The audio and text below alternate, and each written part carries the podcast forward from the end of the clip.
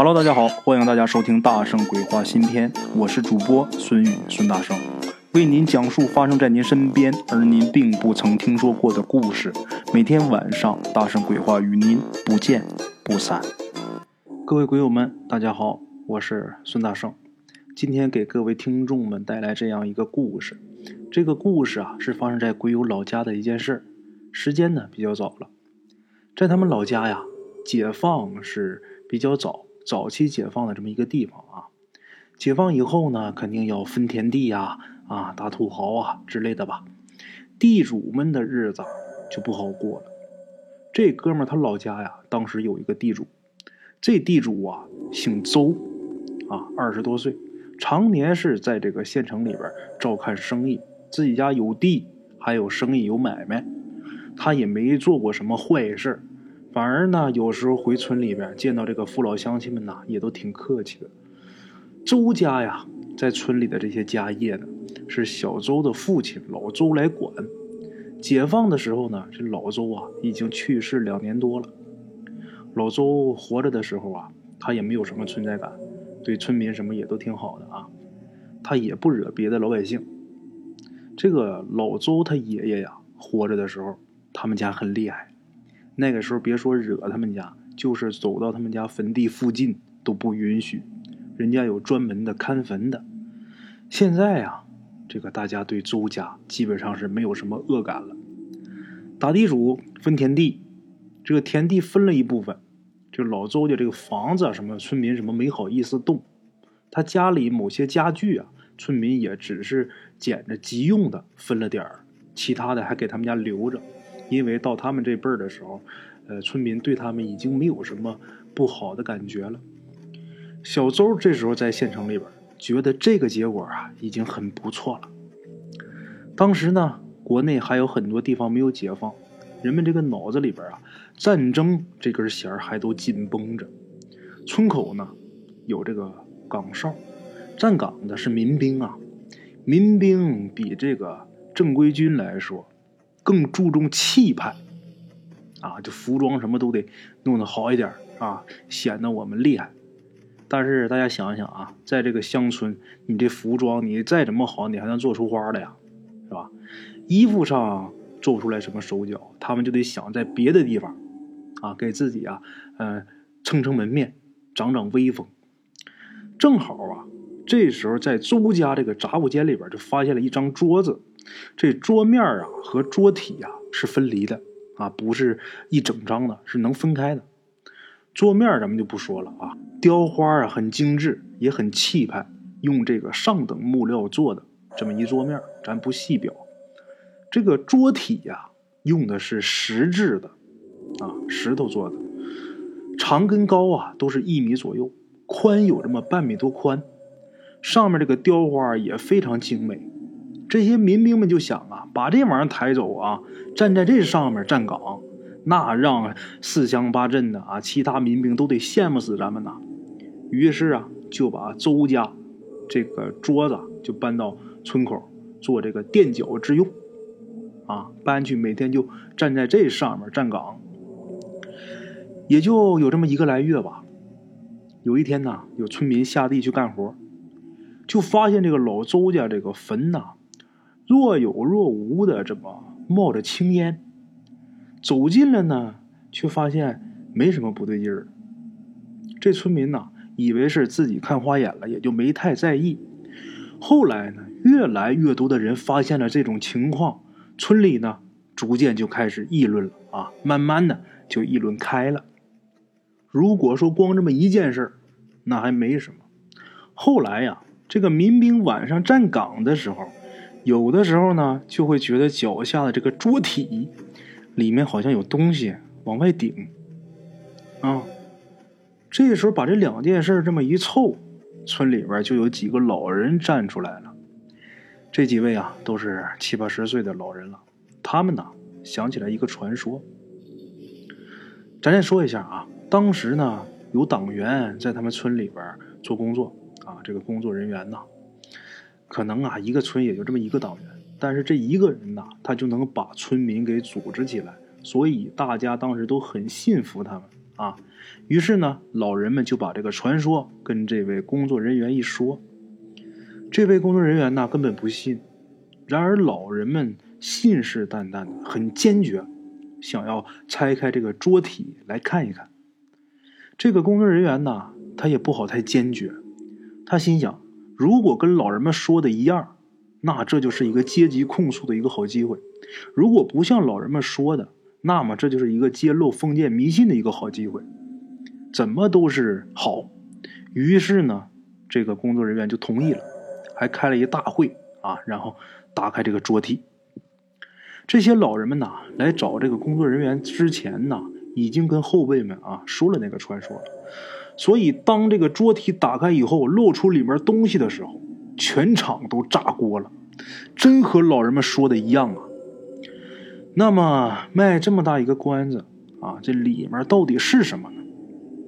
是一面鼓，这个鼓啊，几乎就比这个桌体小那么一圈而已，刚好能放到这个桌体里面去。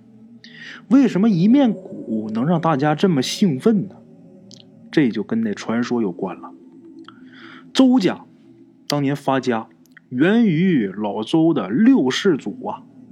这六世祖啊，是一个读书人，考取功名，在外面做了几十年的官儿。赚下了无数的家业，晚年回乡养老，同时带回来一个很奇怪的人。这个人的打扮呢，非僧非道，但是又一僧一道，这么一个人。这位六世祖啊，很尊重他。当时从这个年龄上来看呢，这个人不过五十来岁。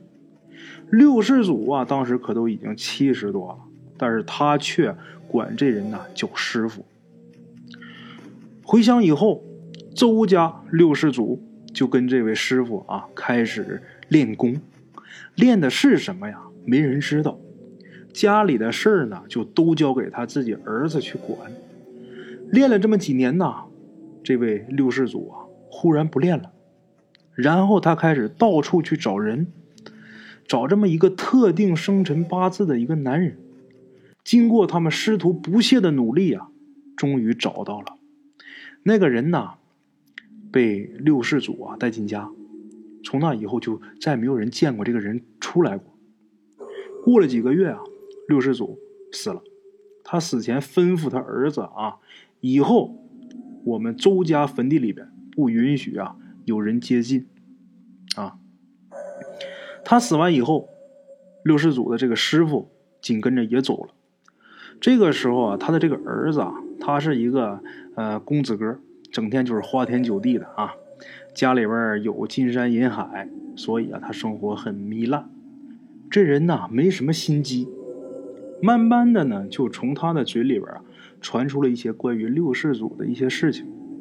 大家呢，逐渐的把这些事情啊串起来，就成了村里的传说。啊，什么传说呢？据说呀，这个六世祖啊，他想成仙。但是呢，他很老才开始练功，时间不等人呐。他这师傅啊，就是那位非僧非道那位师傅啊，一看你这来不及了，然后给他出一个主意，什么主意呢？做一面灵人鼓啊。据说呀，这是道教一个比较有名的人物传下来的一个法术。此人呐，出阴入阳，练成这面鼓。人死后啊，三年整，鼓声会自动振起。当然啊，凡人的耳朵是听不见的。亡魂听到以后啊，就会脱离阴间，立刻成为鬼仙。再等九年之后，鼓声再起，啊，这个鬼仙则会变为地仙。而且呀，灵人鼓效用长远，可以保治古人，包括治古人在内啊，六世子孙。都可以这样成为地仙，但就是啊，这鼓的制作比较残忍，怎么的呢？要找一个生辰八字啊相符合的人，然后啊剃去全身的毛发，然后再用这个鱼胶一层一层的涂在这个人的身上，这鱼胶中还要掺杂一些动物的毛，也不是什么珍禽异兽啊，就是常见的动物。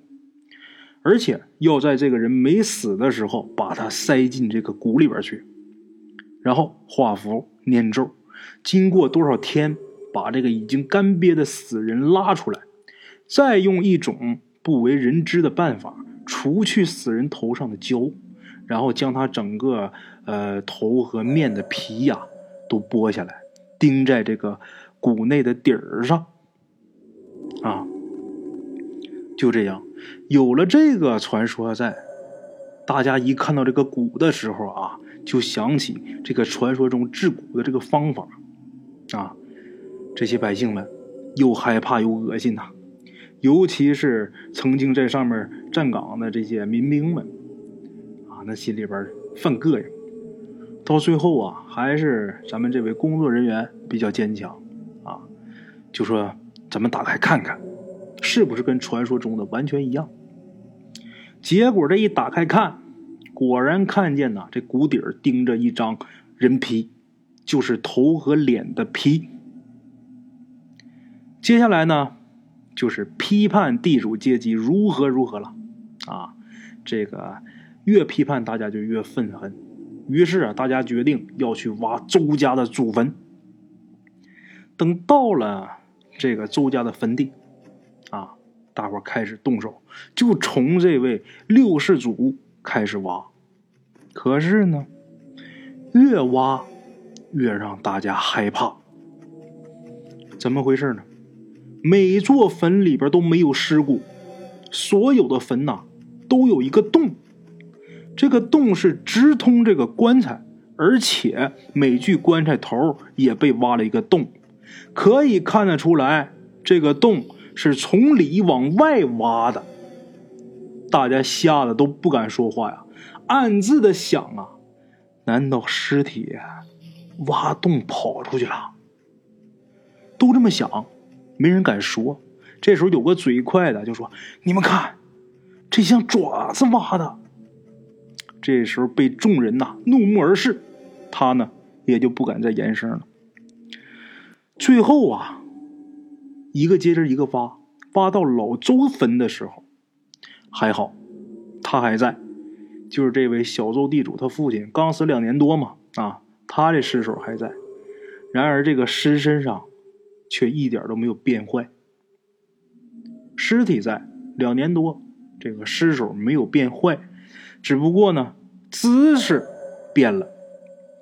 这老周下葬的时候啊。这个村民很多人都看到了，他是双手双脚自然放平的那个姿势入的脸。现在再看，他双臂屈在胸前，两手手心向上，屈指如爪。这时候大家呀，不由得呀都惊叫一声：“僵尸啊！啊，这要变僵尸啊！”赶紧的把他拖出来，一把火给烧了。啊，大家算算时间呐，说真险呐，差一点他就死去够三年了，够三年他没准还得从这坟里边爬出来啊！啊，这故事说到这儿呢，故事是结束了啊，但是这里边有好多事情没搞清楚，这怎怎么就弄那么一个蛊啊，这个人就能这个成仙？其实啊，这绝对不是真的，这绝对是谣传。当年他这位六世祖肯定是被那个所谓他的师傅给骗了，啊，估计啊，他那师傅想利用这个六世祖啊修什么东西，啊，最后啊这个坟有洞，说这个尸首爬出去了，估计啊他不是成仙了，是成魔了，啊，他那师傅啊应该是一妖道，啊，大家不要听这故事之后对这个道教啊，呃，多么多么的愤恨。就是这个妖道啊，坏了这个正规道教的名声啊！如果吕祖有灵的话，定当收了他。啊，好了啊，咱们今天这个故事先到这儿，感谢各位老铁的收听，咱们明天继续啊。OK，各位老铁们啊，咱们今天的故事呢，先到这里。感谢各位好朋友的收听啊！我的投稿微信是幺八七九四四四二零一五，欢迎各位好朋友加我的微信，点赞、转发、评论。今天呢，故事先到这儿，咱们明天同一时间不见不散。